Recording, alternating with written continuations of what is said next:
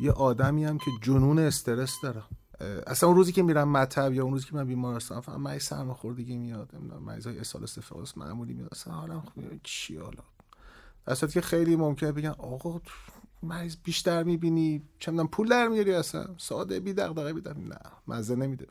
یعنی چی مزه نمیده؟ یعنی اگر یعنی, یعنی به موت باشه لذت بیشتری داره. یعنی اینکه اون اون هیجانشه دیگه. ببین شما وقتی داری یه کاری رو انجام میدی از یه جایی به اون ورتر توی اون کار مثل ربات رفتار می‌کنی توی چیزهایی چون نباید احساساتتو دخیل اگه احساسات مخصوصا تو field اطفال.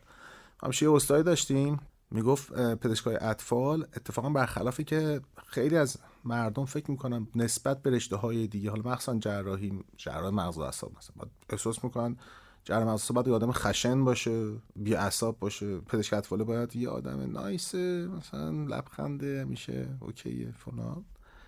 اتفاقا تو فیلد اطفال اگر شما دل به سوزونی به زبان حالا دل سوزونی نه برای مریضت نباشد. منظورم که بخوای با نگاه ترحمی که حالا بچه است گریه می‌کنه این سوزن رو نزنیم حالا یه آزمایشگر نگیریم. حالا یه سوزن اضافه تر نخوره. گناه داره گریه گناه داره نکنه. گریه نکنه.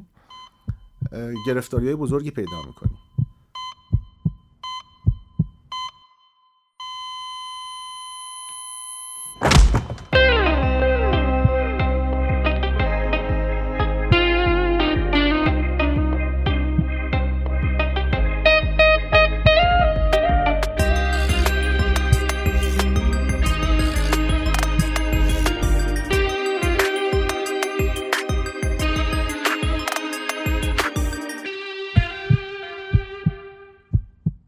رفقای شنوندمون سلام میگم. من احسان ظهیرالدینی اما با اعلام کد 99 دعوت می‌کنم شنونده روایات مرگ و زندگی باشید. در خدمت دکتر امیر زمانی هستیم دوست عزیز من و ریاست بخش اطفال بیمارستان کسرا به عهده امیر و رئیس PICU و N بیمارستان کسراست و خاطرات بسیار شنیدنی داره. و باید به مخاطب کد 99 بگم که اصلا علت شروع این پادکست امیر زمانی بود و از شنیدن خاطرات امیر در دور همی های آخر هفته اصلا تصمیم گرفتیم که کد 99 رو استارت بزنیم از روایات جذاب امیر از مرگ و زندگی افراد و زندگی عجیب و غریب و پیچیده که پزشکا دارن اونچه که در 24 ساعتشون میگذره.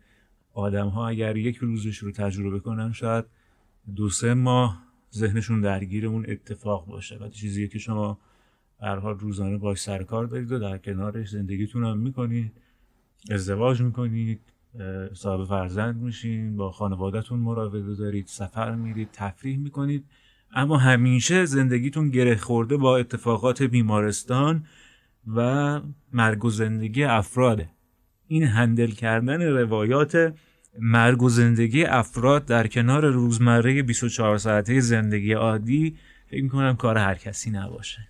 سلام بکنم به همه شنونده های این پادکست. خیلی ممنونم که من دعوت کردیم افتخار داریم. محبت داریم. ارز کنم که همونجور که گفتی آره دیگه استارت این کار رو در واقع همون دیالوگای شبانه آخر هفته همون تشکیل داد. مونتا خودت هم خیلی آدم خوشسوقی هستی دیگه بدون تعارف دیگه. این حالا شاید شنوندگان فکر کنم من دارم تعارف می‌کنم از این تیکه پاره کردن تعارف هست. ولی واقعا احسان خیلی خوش فکره. از لعنتی خوش فکری. من می‌خواستم یه اپیزود صفر ضبط کنم که توضیح بدم بر مخاطب کد 99 یعنی چی. منصرف شدم از انتشار این اپیزود صفر. می‌خوام اینو به عنوان قسمت اول منتشر کنم. از اونجایی که این ایده با حضور هر دومون شکل گرفت در قسمت اولمون خودت توضیح بده که کد 99 یعنی چی؟ کد 99 یعنی در واقع مریضی که نیاز به کمک فوری و اورژانسی داره. یعنی الان دیگه خطر مرگ و زندگی است. باید احیا بشه. باید حالا لزوما ممکنه این احیا احیای قلبی نباشد. منظورم که باید امداد اورژانسی بهش داده بشه. یعنی ثانیه دیگه مهمه. اون لحظه ای که دیگه تصمیم باید بگیری چه داروی استفاده کنی شوک قلبی بدی ماساژ قلبی بدی یا هر کار دیگری بکنی. این مریضی است که اصطلاحا لحظات پایانی عمرش ممکنه سر رسیده باشه. توی همه بیمارستان ها معمولا به طور روتین این کد اسمش کد 99 ولی خب حالا جای دیگه هم به اسمای دیگه هم هست. مثلا کد سفید کد آبی این دیگه خود policy بیمارستانی که داره. ولی معمولا کد 99 و همیشه توی بیمار مراکز در واقع بیمارستانی مجهز یک تیم وجود داره به صورت standby توی بیمارستان که معمولا سرتیم یک متخصص بیهوشی است. و اون متخصص وقتی کد اعلام میشه با تیمش بر بالین مریض حاضر میشه. مثلا میگه میگن کد 99 ICU کد 99 CCU کد 99 بخش اطفال کد 99 فلان. اون تیم میره بالا سر مریض. بعد با سرعت بس یعنی تو کل 24 ساعت آزادن. فقط برای کدهایی که توی 24 ساعت هم که در بخش های مختلف اورژانس هر جای دیگه. حالا در لوای این داستان وقتی کدی اعلام میشه مثلا فرض کن من کنار بخش ICU ام. خیلی اتفاقی. متخصص. اطفال هم مثلا هیچ ارتباطی به قضیه نداره یا اعلام کن کد 99 ICU قانونش اینه که نزدیکترین پزشک بره بر بالین بیمار یه ارزیابی اولیه بکنه احیا رو شروع بکنه اگر لازم هست برای بچه یا حالا بیمار منظورم که بود تا تیم برسه. چون ممکنه همون لحظه اون تیم درگیر یه احیای دیگه باشه در یک بخش دیگری در یک جای دیگری. خب نادره حالا همزمانی هم پوشانی این قصه ولی به هر حال نزدیکترین پزشک خودش رو باید برسونه به موقعیت. دقیقا. یعنی من باید بگم که کد 99 نشانگر لحظات پایان زندگی است بله. و شنونده روایات مرگ و زندگی از زبان پزشکان ایران باشید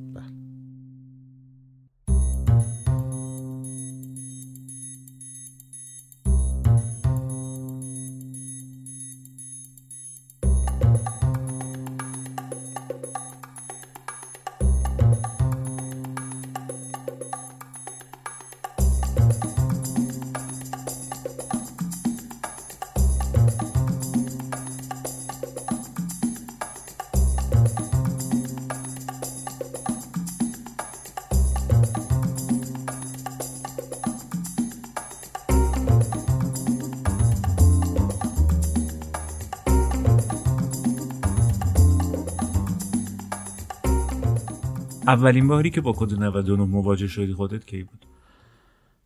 دوره استیجری سال پنج پزشکی بودم. استیجری یعنی چی؟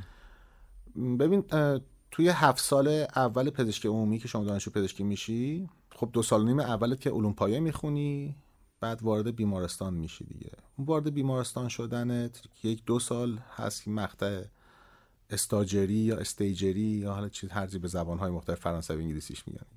و بعدش هم دوره اینترنی یا کارورزی میشه و دیگه پایان کار رو در واقع پزشک میشی. در واقع از زمانی که وارد بیمارستان شدم دیگه و با اون کدها آشنا بشی با فضای بیمارستان آشنا بشی با هندلینگ بیمار آشنا بشی. شروع بخش عملی پزشکی. دقیقاً. یعنی تئوریا رو می‌خونی؟ دو سال صفر. آره صفر صفر میان که عملیاتی. دقیقا. و من یادم استجرین با جراحی شروع شد بیمارستان طالقانی. و اون موقع آقای دکتر قدوسی آقای دکتر فاضل ریاست بخش جراحی رو داشتن اون مقطع جراحی عروق. اینی که میگه چه, چه سالی بوده؟ چند سالت بوده؟ سال... چون مخاطب ما هنوز نمی‌دونه شما متولد چه سالی هستی. من متولد 59 خب میشه چند سالگی این استیجری؟ سال تقریبا میشه 79 80 مثلا یه همچین 21 سالگی. تقریبا. اتفاقا اون بیمار چون مریض ها وقتی شما به عنوان استیج وارد بیمارستان میشی حالا اون موقع این شکل الان رو دیگه نمی‌دونم چه شکلی شده چه تغییر شده تیم به تیم تقسیم می‌شدن دیگه. مثلا یه 15 تا استاجر می اومد 10 تا استاجر می اومد چون ورودی شما 100 نفره مثلا دیگه حدودا. و تقسیم می شدیم هر چند تا هر مثلا چند تا مریض رو یک نفر برمیداره که ما موظفیم شرح حالش رو بگیریم. با خیلی مفصل تر که آقا این برای چی اومده؟ چی شده؟ چه اتفاقی افتاده؟ پس زمینش چی بوده؟ چه اتفاقاتی افتاده؟ و از این داستان و ارزم به خدمتون یکی از استادهای دانشگاه دندان پزشکی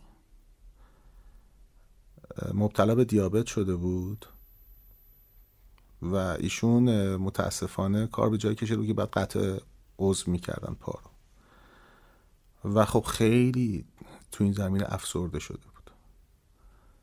و من یادم تو بخش جری عروق این پا رو قطع کرده بودم. و متاسفانه ایشون به دلیل افسردگی که پیدا کرده بود توی بخش خودکشی کرد. چطوری؟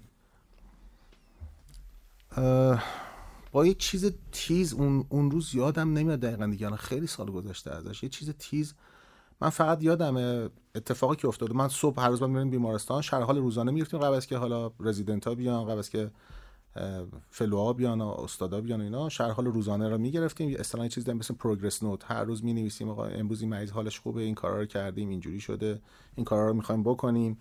و یه چیز مفصل تری رو ما می نویسیم هر چی میاد بالاتر خب اون نوته کوچیک‌تر میشه دیگه در واقع چون ما بر مراحل آموزشی ماجرا هستیم من صبح قانون طالقانی اون موقع اینجوری بود بیمارستان طالقانی که بعد استیجرا ساعت فکر می‌کنم هفت یا هفت بعد بیمارستان می بودم و بعد هفت مثلا بیمارستان می بودیم. قبل از که مثلا هشت استادان می‌رسن اون پروگرس رو نوشته باشیم سر به مریضامون زده باشیم و در جنه مریضامون باشیم. چی بچه؟ خیلی هم دیسیپلینی بود این آقای دکتر قدوسی آدمه که الان در خدمتش هستیم بیمارستان کسرا. و من میپرستم این آدم رو بسیار دم با اخلاق بسیار. اصلا چیز عجیب غریبی است. شما یه جوان 21 ساله بودی. سه سال از تعریف کودکی فاصله داشتی؟ 18 سالگی پایان تعریف کودکی دیگه. سه سال از این موقعیت گذشته تازه اومدی تو بیمارستان حالا با یه همچین موقعیتی مواجه شدی؟ چجوری با این خودکشی مواجه شدی اصلا؟ حالا می‌خوام همین بگم. صبح ما اومدیم تو بخش شد یه دفعه رفتم در اتاق باز کردم پر خون کف زمین. اصلا عجیب غریب. فوت شده بود. یعنی شب قبل کار خودشو کرده بود. منتها خب دیگه کد دیگه اون لحظه کد اعلام می‌شود. حالا تو میای می‌بینی ارزیابی می‌کنی دیگه چون اون لحظه. فقط من یادم اومدم بیرون و اصلا بلد نمیدم کد 99 چیه. چی... اصلا چیکار باید بکنم؟ هیچ دو... دو ماه بود یک ماه بود اومدم استیجر شده شده بودم. کمک فقط آره دقیقا. مثل این کمک.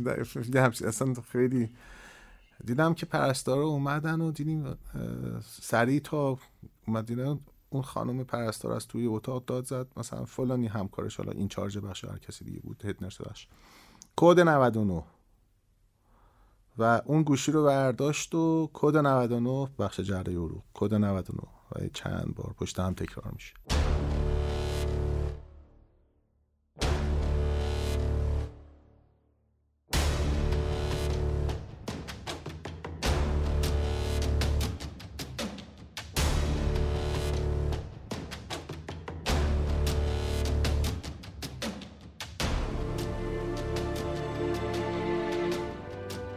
قبل از اینکه به لحاظ تاریخی برگردیم به این روزگار استیجری و 21 سالگی اون زمانی که دیگه به عنوان پزشک اطفال به عنوان متخصص اطفال مشغول به فعالیت بودی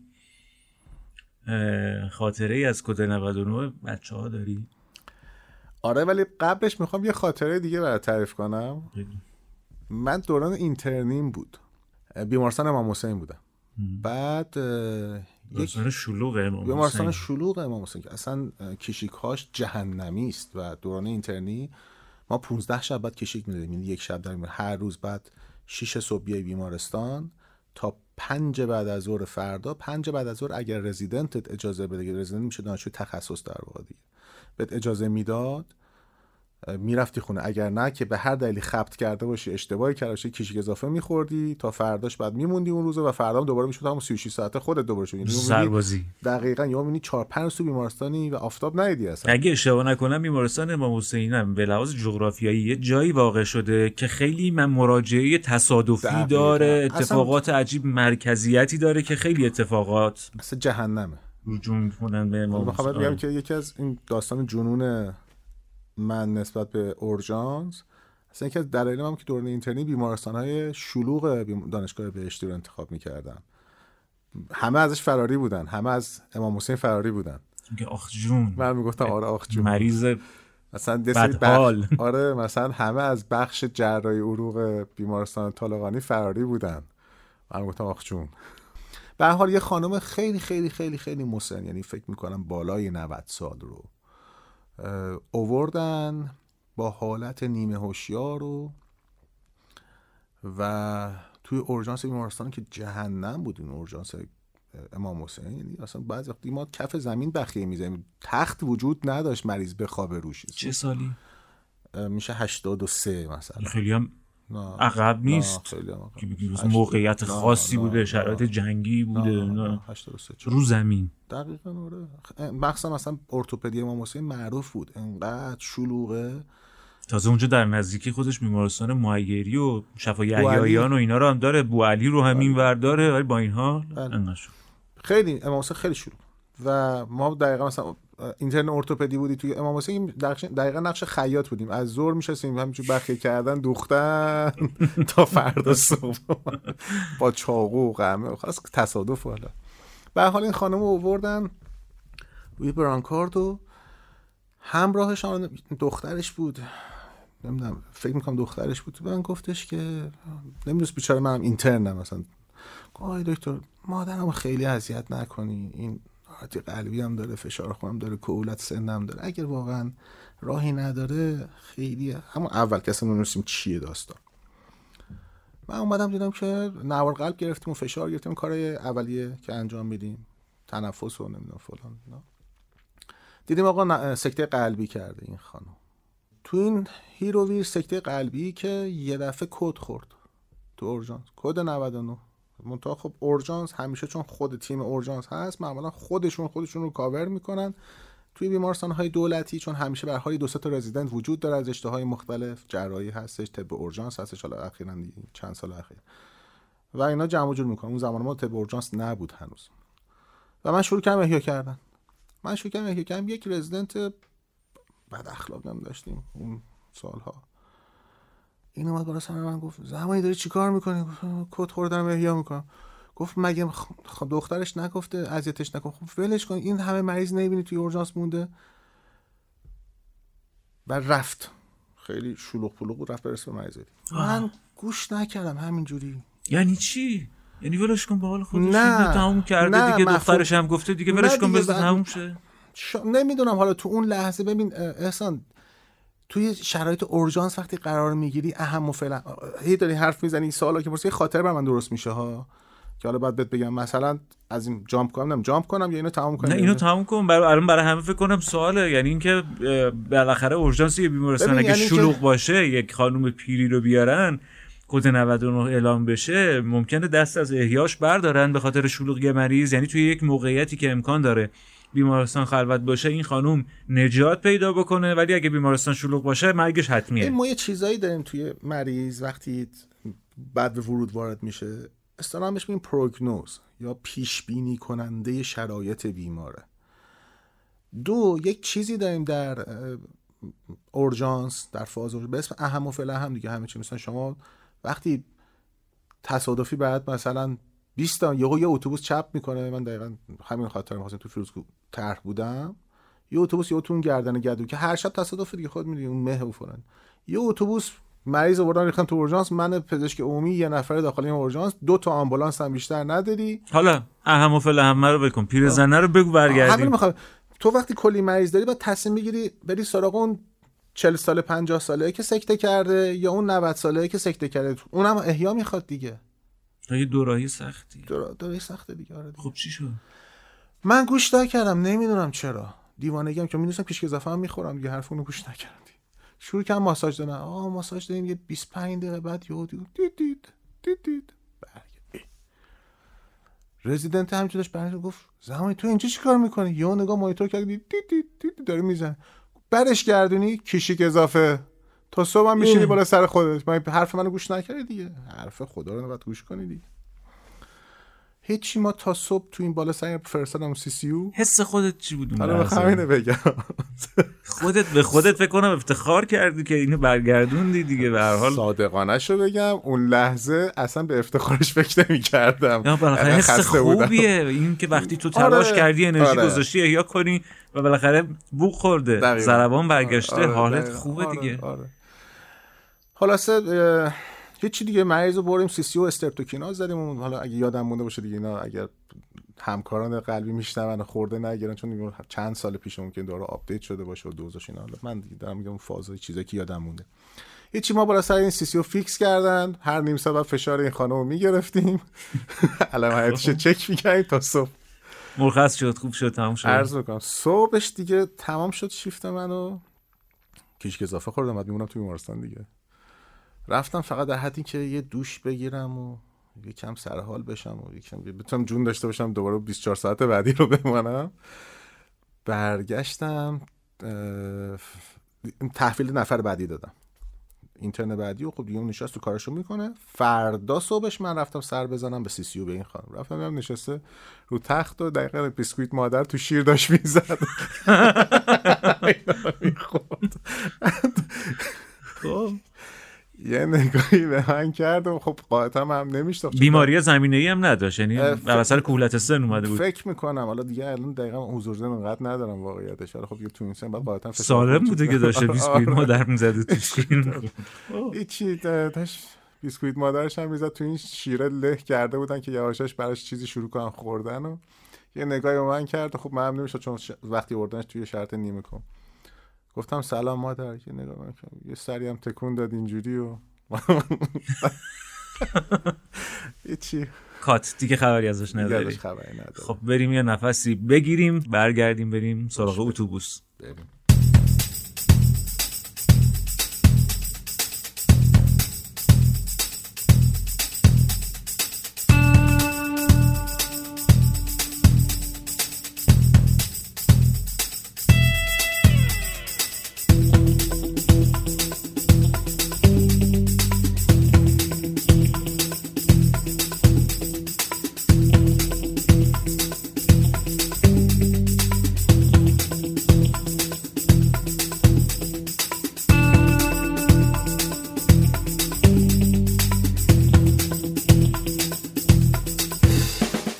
همچنان شنونده کد 99 هستید. نشانگر لحظات آخر زندگی. روایات مرگ و زندگی رو از زبان دکتر امیر زمانی میشنویم. خب بریم سراغ خاطره اتوبوس.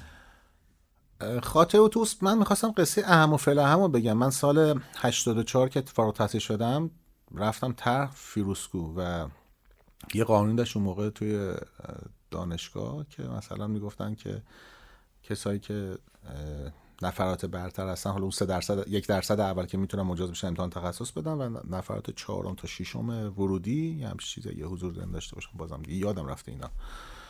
توی خودم اون محوطه تحت پوشش دانشگاه بهشتی می‌تونن طرحشون رو بگذرن یعنی در واقع دانشگاه می‌خواست به اصطلاح خودش دانشجوهای خوبش رو جذب شرایط مناطق طرحی خودش بکنه. من افتادم توی بیمارستان فیروسکو که زیر پوشش دانشگاه شهید بهشتی بود دیگه این طرح زمانی است که پزشک عمومی. شد. بله.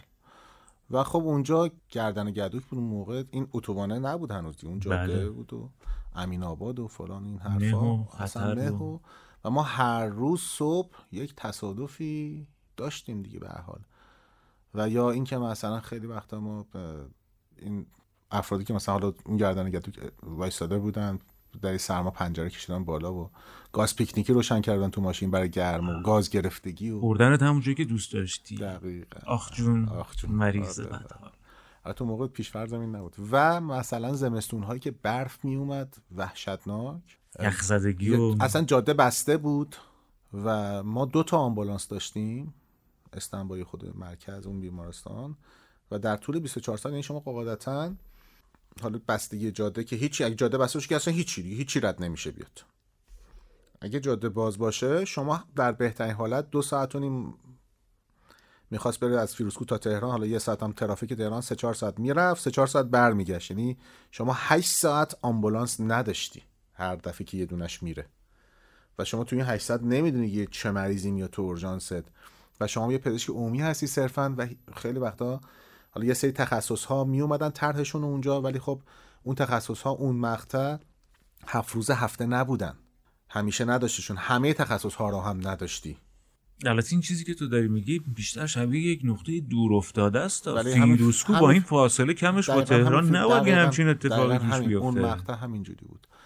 و مثلا شما اگه مریض تصادفی میمد برات باید اهم و فالاهم می‌کرده که این مریض رو من با آمبولانس بفرستم الان. یا اصلا این مریض رو بهش بگم خودتون بزنین تو ماشینتون ببرینش تهران. آمبولانس هم نگه دارم که اگه یه وقتی مریض بدتری نیومد و, و این ماشین مثلا این مریض شکستگی باز femur داره شکستگی باز من فلان جاده اگه خونریزی active نداره خونریزی... یعنی بیمارستان فیروزکوه حتی امکانات رسیدگی به یک مریض تصادفی در حد شکستگی عمیق رو هم نداشت. ما نداشتیم ارتوپد ما همیشه نداشتیم.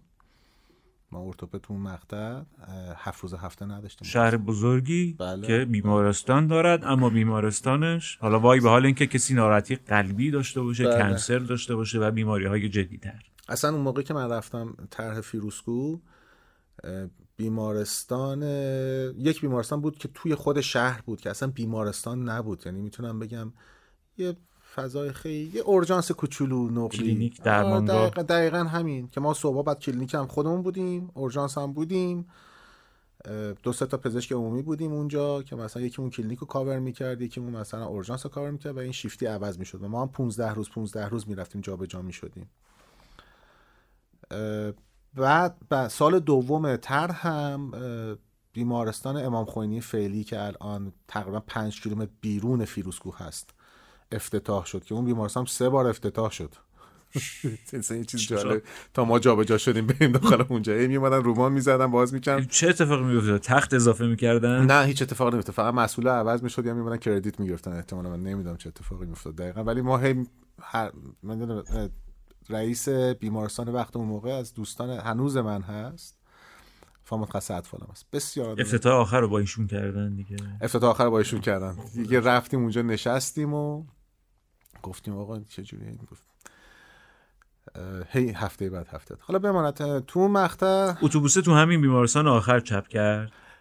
نه اتوبوس بیمارستان اول که خب اصلا, در... اصلا درمانگاه بود. ما اتوبوس چپ کرد. شما آره. تازه رفته بودید تر رو شروع کردید فیروسکو یه بیمارستان در حد درمونگاه. زمستون. زمستون و تعداد زیادی حالا مجروح یه دفعه دیدیم که همین جوری مثلا چون یه پایگاه 115 دقیقا روی نقطه گدوک هست یه پایگاه 115 اون موقع امین آباد بود. این ور فیروسکو به سمت تهران. بله.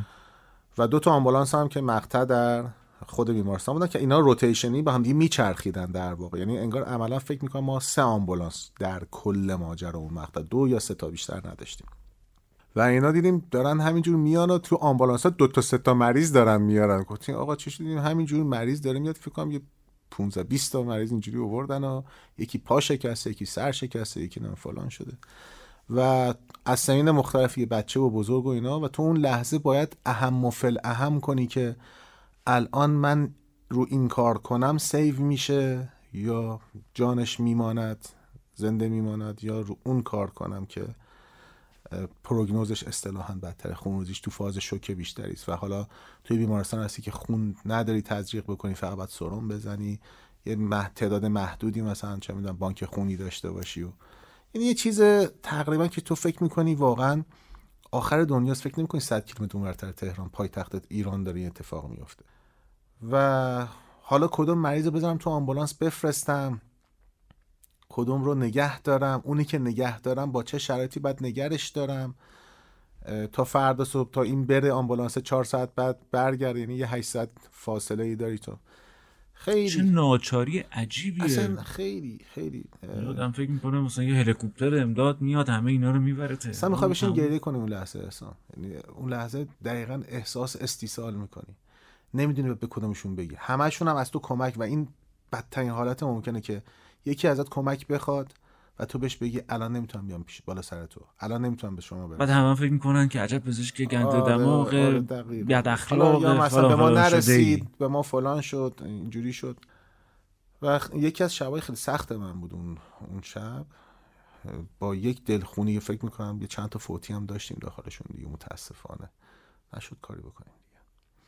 خیلی اون اون مقطع اون بیمارستان بعدها که اومدیم این بیمارستان جدیده چون یه پزشک بود اون شب فقط تو؟ نه دو نفر بود دو تا دو تا پزشک, بود. چند نفر کادر درمان بودید؟ چهار یا پنج تا پرستار داشتیم یعنی چند برابر شما فقط فکر کنم مریض آوردن بله بله بله مریض بله، تصادفی. بله بله. یعنی ما چون امکانات بستری تو اون مرکز نداشتیم همه این مریض ها رو توی اورژانس و اورژانس موقع جا نداشت که تخت یعنی تخت کافی برای مریضا نداشتیم. فاجعه بارترین کیستون چی؟ خونریزی مغزی داشتیم ضربه مغزی شده بود فوت شد متاسفانه. که شاید مثلا اگر عمل می‌شد در جا زنده میموند. این هماتوم اپیدورال اصطلاحا میگن یا سابدورال اتفاق میفته تو اینا. و جلو چشت داره میره و هیچ کاش می‌تونه یعنی در کنار همه علتهای مرگ و میر تصادفی ما که میگن جاده ها خرابه ماشین ها استاندارد نیست پلیس چنان است این چنین است. بیمارستان های ما تعداد آمبولانس ما کادر درمان ما هم اینجا نقش موثر داره بله بله. بسیار برای که توزین نیروهای کادر درمان خیلی مهمه دیگه. ما الان اکثر کادرهای درمانمون یکیش خود من دیگه. در شهرهای ترجیحمونی که در شهرهای بزرگ زندگی بکنیم. برای اینکه یه بخشی فارغ از کارت به تو هم یه انسانی دیگه. دوست داری که در یک شهر زندگی کنی که امکاناتش بهتر باشه. شرایط زندگی و رفاهیت بهتر باشه. وقتی شما احساس می‌کنی که میری توی یک شهر دور افتاده یه خود بینید من تجربه طرح تخصصم زابل بله. بودم دیگه. آخر خط دنیا بود زابل. تازه زابل تازه من هفته دو روزم می‌رفتم سمت مرز. حالا اونم نگهدار. آره. سمت مرز نریم. همین فیروزکو یه خاطره ای تو از فیروزکو برای من تعریف کردی که شد بیس این کد 99 اون خاطره رو برای اون تعریف کن. برای مردم بدونن که کد 99 آقا از این خاطره شروع شد. استارتشو برام بزن. الان حضور ذهن ندم کدوم دقیقا خاطر داریم همون خانومی که نیمه شب مراجعه می‌کنه به بیمارستان درد شدید و قلب و ما یک شب اورژانس بودیم و دقیقا باز همین قبلیه بود همین ساختمون قبلی بود. چون من تقریبا فکر کنم اواخر تر هم اومدیم این ساختمون جدیده. این خانم جوان جوان که میگم مثلا نزدیک چهل چهل خورده با سر خیلی مرتب یعنی آرایش کرده. چون ببین توی پزشکی منطقش اینه که شما از مریض از دم در حالا تو مطب اورژانس در رو که باز می‌کنه میگه سلام شما اسکن داری می‌کنی مریضتون مریضی که مثلا ساعت دو نصف شب به طور مثال اومده پیش شما و سر خیلی مرتب و شیک و خیلی به قول خودمون OK اومده. یعنی مهمونی بوده؟ حالا یا حالا مهمونی یا از خونه اومده یعنی فرصت این رو داشته که توجه بکنه به خودش می‌خواد بیاد بیرون. چون تو وقتی درد داری دیگه میپری بیرون. بله. دیگه اصلا فکر نمی‌کنی چی پوشیدم. الان این پیرهنم با این شلوارم آره دقیقا. حالا میکاپم درسته حالا آرایشم OK یا نه. وقتی طرف میاد مثلا از میگه من از منزل اومدم و مثلا درد فلان جا دارم خود این یه نشونی آرامشی به تو میده که این درد حداقل چیز جدی نباید باشه اونقدر. یا حداقل تو زمان داری. اگه جدی هم میشه بعدن حداقل تو زمان داری. اوایلشه. تا یه مریضی اومده که با چه یه زیپیان پیجامه اومده داره یک سره جیغ می‌زنه. آی درد دارم فلان. می‌خوام بگم اینا همون معیاراست که تو اسکن می‌کنی مریض با توجه به ظاهرش گفتید خب استرس نداشتید آره. خیلی ریلکس آره، مواجه آره خانم اومد و سلام و سلام و من یه خورده درد توی قفس سینم احساس می‌کنم و و اوایلش. با هم گفتیم که خب بخواب خانم رو تخت و خب تخت رو نوار قلب بگرد نوار قلب گفتن چیز خاصی نبود و فشار کنترل فشار شوکر گفتم خب چیز خاصی نیست چیز فیروز خب خیلی کوچیکه دیگه. گفتش که ولی من درد دارم. گفتم که حالا غذای سنگین نخوردین چم یه چیزی اینجوری فکرم شاید مشکل معده باشه فلان چون توی قلب ما نوار قلب گفتیم چیز خاصی نه و فشارش علامه اوکی بود. خیلی چیز خاصی نه به علاوه اینکه حالا ما یک سری کسایی که کادر درمان اورژانس هم هستن می‌دونن دیگه. شبا مثلا یه سری مراجعینی داریم که برای به دست آوردن داروهای خاص مراجعه می‌کنن به اورژانس. مثلا شفاف داره مثلا افرادی داریم که اعتیاد دارن مثلا حالا مورفین می‌خوام بیان بگیرن به هر دلیلی. اما اصلا بهونه رو میارن سنگ نقش بازی. می‌کنن. آره بعضیشون هم انقدر حرفه‌ای بازی می‌کنن که تو دیگه نمی‌فهمی. واقعا نمی‌فهمی. یعنی انقدر طرف این کارو کرده حرفه‌ایه. حرفه‌ای. یعنی یه درصدی هم حد زدید که این از اون کیساست. اول کار نه. اول کار نه. بعد گفتم خواهم شاید معده غذای چیزی چر حال اینجوری گفتم؟ گفتش که نه و فلان اینا من خیلی درد دارم. گفتم خواهم یه مسکن بخور اینا. حالا یه مسکنم براتون می‌زنیم و یه مسکن استانفن چیزی مثلا براش تزریق کردیم و خدافظ خدافظ. رفت و یه نیم ساعت یک ساعت بعد یه همچین دوباره برگشت. این دفعه با درد شدید که من درد دارم شما چرا حالیتون نیست و من دارم میمیرم از درد. قفس سینه خواهم چی شده؟ من فلان. دوباره خوابوندیم دوباره نوار قلب گرفتیم دوباره چیزی هیچی نبود. اصلا و شروع کرد مشت زدن تو در دیوار تو پنجره تو شیشه فلان. خورد می‌کرد شیشه رو. عجیب بود. مثلا آدم و به من مورفین بزنید. من دردم آروم بشه. وقتی هی اصرار کرد روی مورفین زدن دیگه, دیگه ما. ما احساس کردیم که نکنه این مثلا حالا برای مورفینه اومده و نکنه برای چیز خاصی اومده. و گفتیم باشه اینجور مواقع وقتی مریضی داره در این حد چیز می‌کنه یه اصطلاحی داریم ولی شاید اینو نباید بگم پشت این کد 99 میگیم آمپول آمریکایی. بعضی نباید بتونن دیگه. خب. یه دونه آمپول آمریکایی براش بزنید. این آمپول آمریکایی در آب مقطره. ولی خب مریض بهش میگیم که مورفین داره می‌زنیم و مثلا آمپولی که می‌زنیم مورفینه آروم. یه بخشی تاثیر آره، روانی داره روانی. آروم میشه خب. من گفتم خانم فلانی مثلا اون هد نرس اورژانس. یه دونه آمپول آمریکایی برای خانم بزنید و فلان. هیچی خانم همچنان جیغ و داد و و یواشاش دیدیم داره عرق سرد می‌کنه این مریض. دیگه یواشاش استراس گرفتیم که خدا این چیه داستان ما نمی‌فهمیم.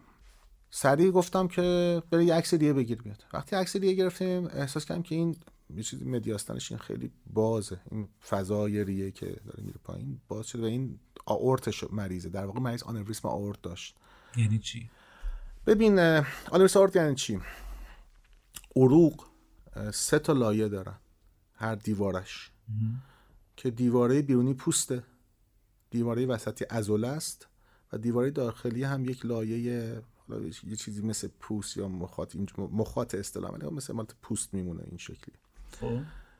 اتفاقی که میفته اگه اون لایه داخلی پاره بشه یه خراش کوچولو بخوره مخاطه.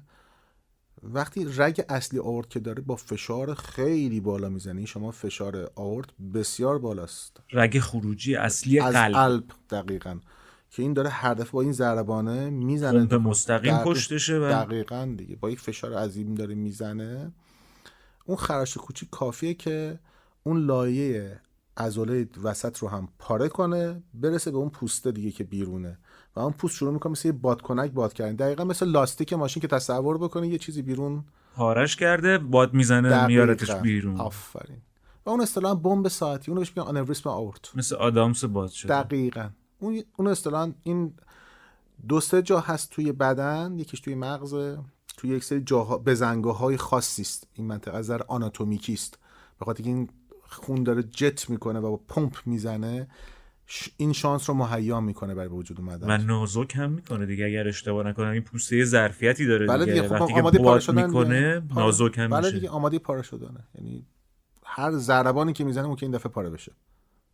هر دفعه که می‌زنه ممکنه پارش بکنه. این اتفاق برای قلب این خانم افتاده این اتفاق برای آورت این خانم افتاده بود. برای همین ما وقتی نوار قلب می‌گرفتیم چیزی نمی‌دیدیم. در واقع توی دیواره آورت داره این اتفاق میفته و درد قفسه سینه که ایجاد می‌کنه هر دفعه با این ضربان زدن به اون پوسته دقیقا مثل درد خنجری سکته قلبی است. و شما نمی‌تونید رصدش کنید. بیماری شایعی نیست. برای همین شما وقتی مریضی میاد توی اورژانس قانون اورژانس اینه که شما اول شایع ترین ها رو در نظر می‌گیری. نه یک کیس نادر. اساس درمان توی تپ اساس درمان در screen کردن بیمارا. حتی این قصه می‌خوام بگم یک پله بزنم اونورتر برای اینکه مخاطب براش جا بیفته. بگه خب آقا چرا اینو غربالگری نمی‌کنید شما؟ برای اینکه مثلا شما فرض کن برای سرطان ریه سی تی اسکن پیداش می‌کنه. خب؟ بله. ولی ما نمیایم برای غربالگری به همه مردم دنیا بگیم از یک سالی به اونورتر بیاین شما سی تی اسکن بکنید هر سال یا مثلا هر چند سال یک بار. برای اینکه هزینه ای که مریض باید بده هزینه ای که باید مرکز بیمه بدن. هزینه ای که باید بابت این کار انجام بشه اشعه‌ای که مریض دریافت بکنه مجموع این کارو که حالا با می‌خوایم بریم اون درصد محدود سرطان ریه رو پیدا بکنیم. اصلا همه آدما باید یه سره تو راه چیز باشن. با دقیقاً. جمعیت رو که شما حساب بکنید و انواع اقسام بیماری ها همه آدما باید در روز دنبال یک سری از آزمایش ها و چکاپ های دقیقاً. اجزای مختلف بدنشون باشن. دقیقاً. برای همین می‌خوام به شما بگم میرید اول سراغ نشانه ها دقیقاً. علائم. دقیقاً. به همین علت می‌خوام توی تپ هم مثل محاسبات مثل ریاضیات دقیقا این تیکش قربالگریش. به طور مثال میاد میگه آقا سرطان پستان جزء شایع ها سرطان روده مثلا دستگاه گوارش جزء شایع هاست آقا از سن 50 سالگی شما باید بری کولونوسکوپی کنی اندوسکوپی کنی ماموگرافی کنی فلان کنی بهم چون شیوعش زیاده. این قربالگری ارزشمنده برای ما پیدا کردن مریض. و یعنی می‌تونیم این اتفاقی که برای این خانم افتاد جزء موارد به شدت نادری بوده که بله. اصلا ذهنتون هم سمتش بله، نمی‌رفته. نمی‌رفته دیگه همون اولی. بله. ولی وقتی ما عکس دیگه رو گرفتیم دیدیم آقا این مدیاستانه بادکنکه زده بیرون دیگه وایدش کرده. اصطلاحا پهن شده. اون لحظه تازه شست ما خبردار شد که این آنوریسم آورد. ولی خب ما جره عروق نداشتیم توی روسکو ما اتاق عمل قلب نداشتیم توی فیروزکوه و اتفاق افتاد با تلنگر آخر بمب ترکید مریض به طرفة‌العین جلو چشت رفت و هیچ کارش نمی‌تونستی بکنی. هیچ کارش نمی‌تونستی بکنی. می‌خوام اینو بگم حتی تو اون موقع می‌گفتن اگه شما همین الان مریض رو رصد کنی و اصلا بشه آنوریسم داره همین الان بره اتاق عمل 60 درصد شانس زنده موندن داره. 40 درصد فوت میشه. یعنی مریضی که تازه پاره نشده. اگه پاره بشه که اصلا هیچی. تا شما بخوای بری اون پایین که اصلا مریض رفته چون چون خیلی نمیشه فوت این مریض رو ربط داد به شرایط بیمارستان نه واقعا. نمی‌شد. ولی جز چیزهایی که تو انتظارش رو نداری. همین الان که تو نشستی ممکنه من الان سی تی اسکن بکنم ای آنوریس داری خودت نمیدونیش. آره شوکه کننده است. دقیقا همینه. این مثلا چه می‌دونم فوتبالیستایی که چند سال پیش بود یه فوتبالیست وسط زمین یه کله زد یهو افتاد فوت شد. دقیقا همین آنوریسم مغزی بود دیگه. ضربه رو زد ترکید همونجا افتاد. همونجا افتاد. هر کام که دیگه نتونست یعنی حتی شما می‌خوای توی خارج از ایران. این قصه جزء به موارد نادر. شما یه بیماری هایی داری یه وقتی که نه انقدر تعدادشون زیاده که ارزش داشته باشه جزء غربالگری سیستم بهداشتی بیاد. که شما بخوای بگی آقا بیاین از یه سنی به اون ورتر همه رو سی تی اسکن کنیم که این آنوریسم داری یا نداری. یا همه برن سونوگرافی به شکم بشن این آنوریسم پیدا میشه تو شکمشون یا نه. برای همین متاسفانه این سیستم هم مشمول همون ریاضیات و دو تا چارتا و سیستم های بیمه و چون اینا باید پزشکی با اون بیمه ها ارتباط تنگاتنگی داره دیگه. فیروزکوه رو ببندیم. طرح دوره پزشکی عمومی فیروزکوه بود. اگر اشتباه نکنم طرح تخصص زاهدان بود. زابل. زابل بود. بله.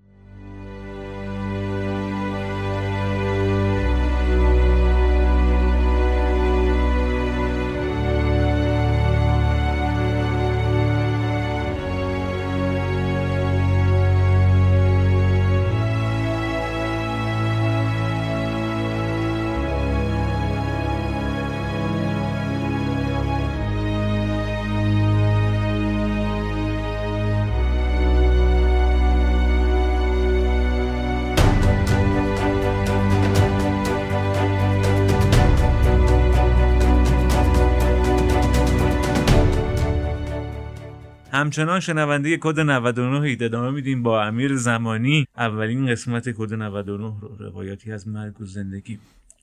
از فیروسکو رفتیم به سمت زابل و طرح دوره تخصص لب مرز و زابل و کمبود امکانات و نمی‌دونم قاچاقچی و تیراندازی و بگیر و ببند و اونجا چه خبر بود؟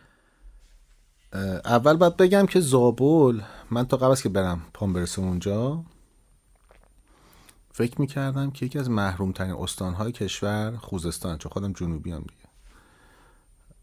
وقتی رفتم زابل اصلا دگرگون شدم. اصلا چه خبره اینجا. بسیار بسیار مردمان محجوب و فقیری داره. خیلی اوضاع خرابه. و حالا تازه مثلا من هفته دو روزم می‌رفتم سمت به سمت مرز. یه شهری بود به اسم دوست محمد. تازه دو تا شهر بود تا لب مرزی. یکیش به سمت میلک بود و یکیش هم بود به اسم دوست محمد که دوست محمد دقیقا از وسط شهر مرز رد دیوار مرز بود. زمان آقای احمدی نژاد دیوار کشیده بودن دیگه برای مرز. و اونورش می‌شد دوست محمد افغانستان. اونجا دیگه اصلا کاملا فقر مطلق و اصلا داغون خیلی غم‌انگیز به عنوان پزشک تو اون دوره با کد 99 مواجهه داشتی توی. زابل؟ کد 99 برای بدیهیات. اصلا شاید خندهدار باشه این حرف. مثلا شما اسهال یک بیماری نسبتا شایع توی بچه ها اتفاق میفته و ما اکثرا از خود اسهاله نمیترسیم. از کم آبی که اسهال ایجاد می‌کنه میترسیم. مثلا مریض دچار استفراغ میشه. یعنی هم نمی‌تونه بخوره همینجور هم داره دفع می‌کنه. دقیقا این سیکل معیوب میفته مریض باشه این داستان باعث شد که شما مثلا ممکن توی تهران سالی دو سالی یه دونه مریض دو تا مریض ببینی مثلا. یه تعداد خیلی محدود می‌بینی مریضی که اسهال شده باشه و اگه سنتر دانشگاهی نباشه ها منظورم توی بیمارستان خصوصی سنت دانشگاهی چون از همه جا پذیرش می‌کنه خب قصهش خود فرم کنه چون لود مریضش بالاتر میره قطعا بیشتره.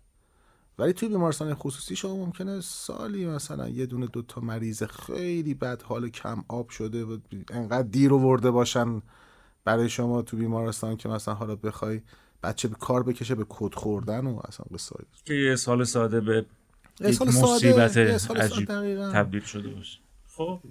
انقدر می‌خوام بگم میزان آگاهی از سیستم های بهداشتی تو اون مناطق پایینه انقدر مثلا یه چیزی داریم اونجا به اسم ملا درمانی. یعنی یه سری افراد هستن بهشون میگن ملا. مثلا همین طبای عجیب غریبی که انجام میدن دیگه. می‌برن اونجا. طب سنتی تو رو اینا؟ حالا نمی‌خوام بگم که یه وقتی توهین بشه به رشته خاصی یا منظورم که ولی منظورم که دعا می نویسن اصلا اصلا دیگه اصلا طرف دعا بیس خرافی داره. اصلا دعا نویس طرف. خب و مثلا میره اونجا میگه من فلان بیماری رو دارم.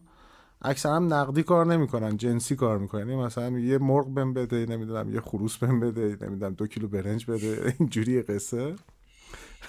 تو خود زابل هم اینجوری تو خود زابل. تو خود حتی تو زاهدان هم درجاتی وجود داره از این قضیه. متاسفانه. و مریض مراجعه می‌کنه پیش اون فرد مثلا می‌بره پیش ملا. و اینام داروهاشون اکثرا چیه؟ تریاکه. یعنی اون تریاکه باعث میشه که بچه هر دردی داشته باشه پنهان میشه, پنهان میشه. و مثلا حالا یه ساعتی بعد چند ساعت بعد حالا به تاج اون بیماری بچه و داستان زمینش با یک فاجعه ای روبرو بشی. میره اسهال داره بهش تریاک میدن هم دلرش خوب میشه هم خود اسهال به خاطر اینکه حرکات روده رو ثابت می‌کنه طرف اسهالش برمیاد میاد چه خوب خوب شد. ولی بچه نمی‌تونه بخوره. لولش افت می‌کنه و استفراغ هم مکرر می‌کنه و اون ماده اسهالی هم که جذب نمیشه تو سیستم گوارشش دیگه. با یک اسیدوز شدید و با یک حال بد و یعنی من انقدر مریض اسهالی بدحال کد خوردن داشتم و حتی فوت که اصلا تو خندت می‌گیری که مگه میشه توی یک مملکتی که از بهداشتی تو قرن 21 با کشورمون از نظر پزشکی با افتخار می‌تونم بگم که از بهترین ها هستیم. همه جا دنیا یعنی اصلا بحث آیکیو نیست که بخوام بگم فقط آیکیو پزشکان ایرانی بهتر است. نه. بحث مجموعه امکاناتی که وجود داره دسترسی هایی که وجود داره به پاراکلینیک آزمایشگاه شما مثلا تصور بکن کرونا که اومد تست های کرونا به فاصله کوتاهی وارد بازار ایران شد. حالا درست کم یا برای اینکه یه دفعه همه دنیا با شوک مواجه شده بود. ولی ایران جزو کشوری بود که اولین ها گرفت اون کیت و اوورد وارد کرد به هر حال. حالا کم بودنش یه بحث جداگانه برمیگرده به عرضه و تقاضای ماجرا. ولی شما باورت نمیشه که توی قرن 21 مثلا توی ایران از اسهال مثلا شما روزی 5 تا مریض شوک داشته باشید چهار هفته مثلا 10 12 تا مریض شوک داشته باشید که رفته پیش ملا نمی‌دونم یه خروس برده با خون اون خروسه براش یه دعا نوشته و توی آب یه چیزی حل کرده و احتمالاً هم تریاک بوده که وقتی میای تست می‌کنی از بچه و شرایط آزمایشی میشه و اصلا دیگه عجیبه. حالا بماند به دلیل بافت منطقه‌ای و نوع ساختار خونش مارگزیدگی فراوان اغرب گزیدگی که اصلا جز خوراکای ما بود. یعنی ما دیگه هر روز توی اورژانس یه سری سرم ضد اغرب و مار آماده داشتیم. که وقتی میومد از دم در می‌گفت اغرب می‌گفت مار می‌گفتیم این سرمه رو بزن تا شروع کنیم درمان باور نکردنیه. و انقدر میزان آگاهی بهداشتی مردم پایینه. من توی زابل مادری داشتم زایمان کرد شکم 23 اصلا باورم نمیشه که 23 بار این باردار شده باشه. چند ساله؟ خیلی سنش چهل مثلا خوردی. از 9 ده سالگی شروع کرد یه خط درمیون زاییدن دیگه. اصلا استخون سالم تو بدن این نبود. پوک پوک بود همه چیز. یعنی فکر می‌کنی فکر می‌کنی دست بزنی به آرنج این مریض همونجور تو دستت میشکنه. و تحت تاثیر اون نگرش ها خرافات حالا قصه هایی که وجود داره اصلا عجیب غریب. مادری من داشتم که توی زایشگاه اعتیاد به شیشه داشت و وقتی زایمان کرد دچار سندروم ترک شد یه لحظه چون مواد بهش نرسیده بود و دچار تشنج شد توی بلوک زایمان. و حالا حین زایمان طبیعی است مادر تشنج کرد اصلا یک وضعیتی که حالا تصویرش دیگه واقعا نمی‌دونم می‌تونی بکنی یا نه. یک مادری که داره زایمان می‌کنه سر بچه اومده بیرون یهو تشنج می‌کنه. این وسط بچه رو باید در بیاری مادر رو بهش برسی کیو جمع بکنی چی کار باید بکنی؟ اصلا یه چیز شما چه می‌کنید؟ بگو برامون چه می‌کنید واقعا؟ این وسط فقط باید مدیریت کنی یعنی به اون یعنی باید مخدر بله، برسونی بله، به مادره بله، بعد بله. بچه خودش الان معتاد بله، محسوب میشه. بله، بچه بله. تکلیفش چیه؟ بله بله. دقیقا باید به, بد- به مادر ما- ماده مخدر بزنیم که ما اون روز مورفین نداشتیم. داروی تشنج زدیم تشنج کنترل نمی‌شد. شاید نمی‌دونم گفتنش باید راحت باشم یا نه دیگه. آره راحت باش. به همراهش گفتیم رفتیم رفت برای شیشه آورد شیشه تزریق کردن. اصلا یک داستان هچل هفتی که مسلمان نشنود کافر نبیند تازه مادر آروم تازه شرایط نرمال. ماد... برای اینکه مادر به دنبال اون عوارض زایمان دچار خونریزی نشه خونریزی مغزی نکنه اون تشنجی که آرزه تشنج پیش مشکلی پیدا نکنه. حالا بچه به دنیا آمده تازه ما باید بچه رو ترکش بدیم. بچه اعتیاد داره. و مادر اصرار تازه متوجه میشه که این مادر یعنی این بچه پدر ندارد. یعنی بر اساس یک اتفاق این بارداری شکل گرفته و مادر می‌خواد این بچه رو بفروشه.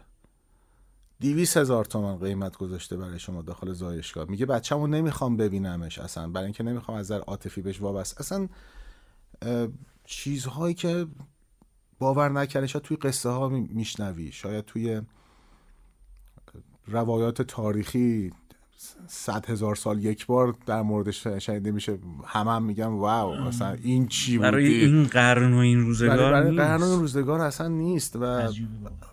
قبطه می‌خوری خیلی اوضاع خراب زابل. اون حداقل اون سالها که من بودم و این بد. چیزیه که حالا مورد نادری بوده که تو باش برخوردی یا نه؟ این روتینه. نه خیلی اونجاست. داستان اعتیاد متاسفانه اونجا بسیار رواج داره. خیلی.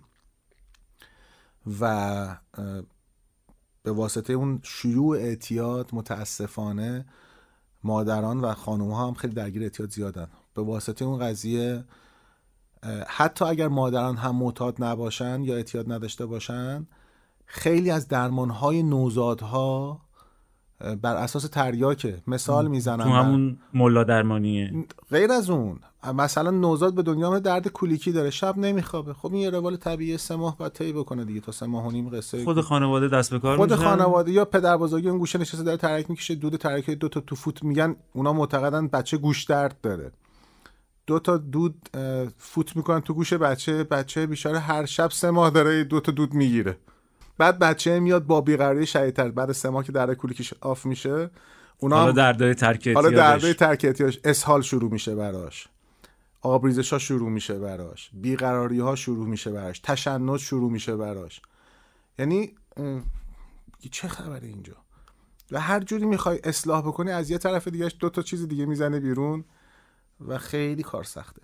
این چیزیه که اونجا رواله و خیلی. حالا بعد تو دورت تموم شده میای پزشک بعدی پزشک بعدی این سیکل معیوب چجوری باید اصلاح بشه؟ اصلا کسی رسیدگی به این قضیه نمی‌دونم؟ منم فقط یعنی امیدوارم برای تو شده دو سال خاطره؟ حالا نمی‌دونم چه مدتی اونجا 14 بودی. ماه. 14 ماه خاطرات عجیب غریب که حالا یه بخشیشو الان روایت می‌کنی نمی‌دونم احتمالا ملاحظاتی داری یه بخشیشو روایت نمی‌کنی. قطعا فکر می‌کنم اون چیزی که روایت کردی ساده ترین اتفاقاتش بوده که. به خودت اجازه دادی که روایت بکنی. که اون هم برای ما سرشار از تعجبه. دقیقا همینطور خیلی. و فکر می‌کنم زاهدان رو باید علا رقم میل باطنی من ازش عبور کنیم و فاکتور بگیریم. فقط من امیدوارم که یه روزی برسه حال این کشور بعضی این استانها خیلی خرابه. خوب شه. خیلی. اصلا منقلب کننده است. پس فاجعه عجیبتر و پیچیده تر از کد 99 صرف بود که حالا تو روایت کردی؟ این چیزی که تو داری میگی که فکر می‌کنم روزانه بارها با کد 99 روبرو بودی و همونطور که گفتی با اتفاقات خیلی عجیب و غریب و پیش و پا افتاده که دیگه ساده ترین شکلش اسهال آره خاطرات کد 99 شاید توی زابل یعنی بیش از خاطرات کد 99 بهتره بگم اتفاقات غم انگیزشه ما خیلی بچه های رها شده اونجا داشتیم. مادر زایده بود تو سطل آشغال بیمارستان گذاشته بود رفته بود بچه رو. حالا اصلا نخوام ذهن مخاطب رو بریزم به هم. خیلی اتفاقات غم انگیز غمانگیز.